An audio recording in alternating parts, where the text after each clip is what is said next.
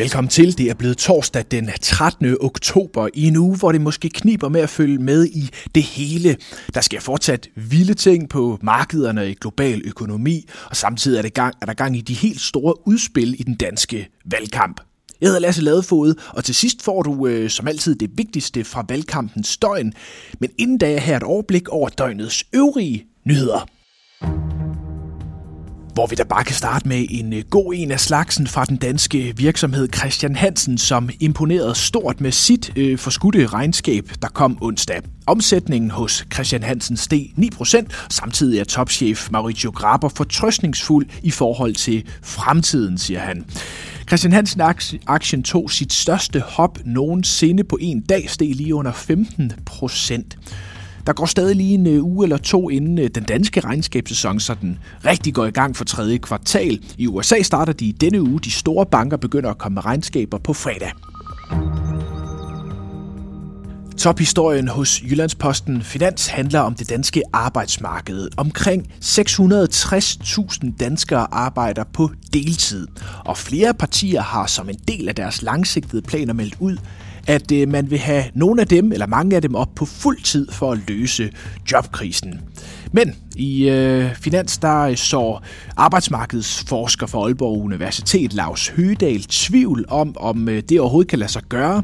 Han siger, det er et problem, man har arbejdet med i mange år. Jeg ved ikke, hvor mange projekter man har lavet for at få flere op på fuld tid, men det har vist sig at være enormt svært, siger han til Finans. På forsiden af Berlingske finder man i dag Liberal Alliances partileder Alex Vanopslag. Han gør det klart, at inflationen kommer til at gøre endnu mere ondt hen over vinteren, og det skal man være ærlig omkring over for danskerne. Derfor er det også afgørende, hvis der kommer et borgerligt flertal efter valget, at en statsminister fra Venstre eller Konservativ sætter hårdt ind og strammer op i finanspolitikken. Det siger øh, Alex Vandopslag til Berlingske.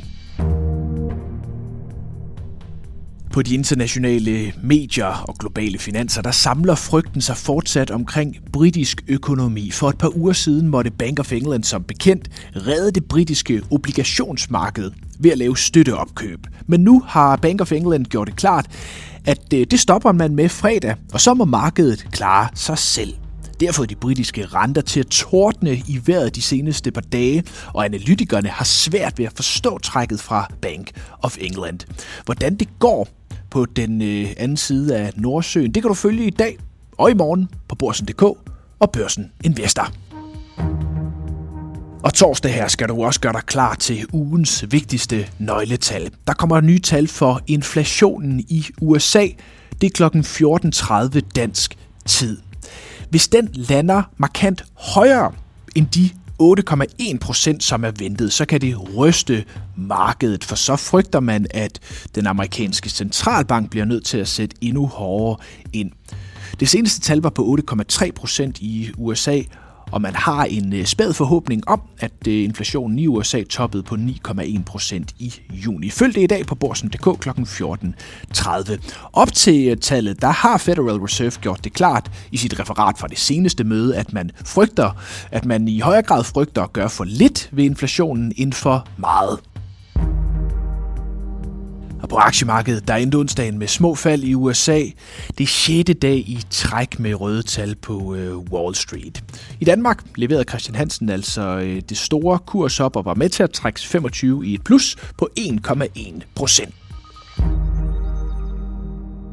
Og så er det blevet tid til valgkamp. Børsens politiske redaktør Peter Søndergaard, han giver her sit bud på det vigtigste, der er sket det seneste døgn. Onsdag har Venstre lanceret sin økonomiske 2030-plan, som ligesom skal hæve blikket og se på, hvordan økonomien ifølge partiet skal udvikle sig i de kommende syv år. Venstre er det sidste af de tre statsministerkandidatpartier, der har præsenteret en 2030-plan, og det skal man simpelthen gøre, hvis man vil have statsministerposten, så skal man vise, at ens økonomiske politik den hænger sammen.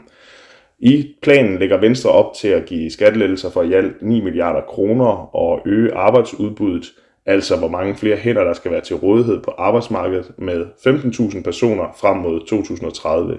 Det demografiske træk skal dækkes. Det betyder kort sagt, at der skal sættes flere penge af til velfærden i alt lidt over 20 milliarder kroner. Der er også nogle skatter, som ikke er omtalt i Venstres 2030-plan. For eksempel er der ikke sat penge af til at hæve topskattegrænsen, selvom partiet har talt varmt for det. Der er heller ikke sat penge af til at rulle den her øh, skat på den finansielle sektor i forbindelse med aftalen om tidlig tilbagetrækning. Den aftale er også kendt som Arne-pension. Den skat er der ikke sat penge af til at blive rullet tilbage i Venstres plan. Og med både Venstre, Konservative og Socialdemokraternes planer fremlagt, er spørgsmålet så, hvordan Venstres 2030-plan adskiller sig fra de andre. Venstres 2030-plan ligger rent økonomisk et sted midt imellem Socialdemokratiets og de konservatives 2030-plan. Hvis vi lige tager et par hurtige nedslag. Først på skattelettelser. Her ligger de konservative op til, at der skal gives skattelettelser for i alt 40 milliarder kroner frem mod 2030. Venstre lægger op til, at der skal gives skattelettelser for 9 milliarder kroner, og Socialdemokratiet har ikke sat penge af til skattelettelser i sin 2030-plan.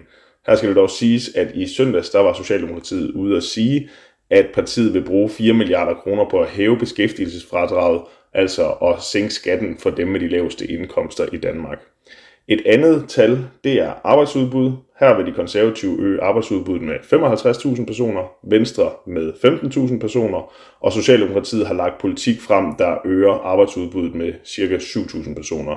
Ja, her til sidst giver børsens politiske redaktør Peter Søndergaard sit bud på, hvorvidt det er klogt af Venstre at lægge sig mellem Socialdemokraterne og de konservative på den økonomiske politik. Det svar kender vi jo reelt set først, når vi har været nede og stemme den 1. november, og vi kender resultatet af valget.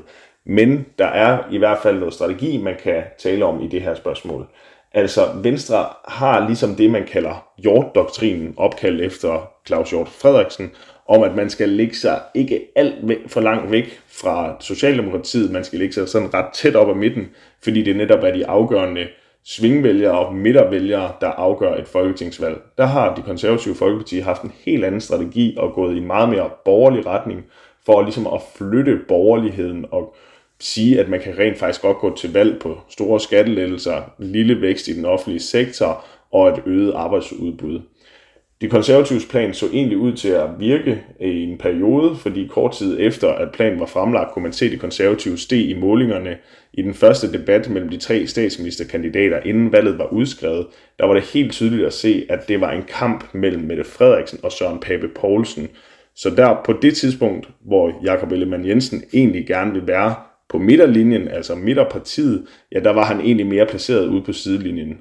I takt med, at de konservative er faldet drastisk i målingerne fra 15-16% til nu omkring 10%, så har Jakob Ellemann Jensen fået en helt anden rolle i valgkampen, og nu virker han mere som den seriøse bejler til statsministerposten. Så valget står nu i højere grad mellem Jakob Ellemann Jensen og Mette Frederiksen om statsministerposten.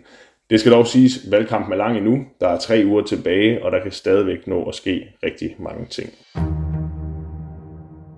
Ja, det sagde Peter Søndergaard. Tusind tak, fordi du lyttede til dagens briefing. Vi er tilbage igen i morgen. Indtil da, have en fantastisk torsdag.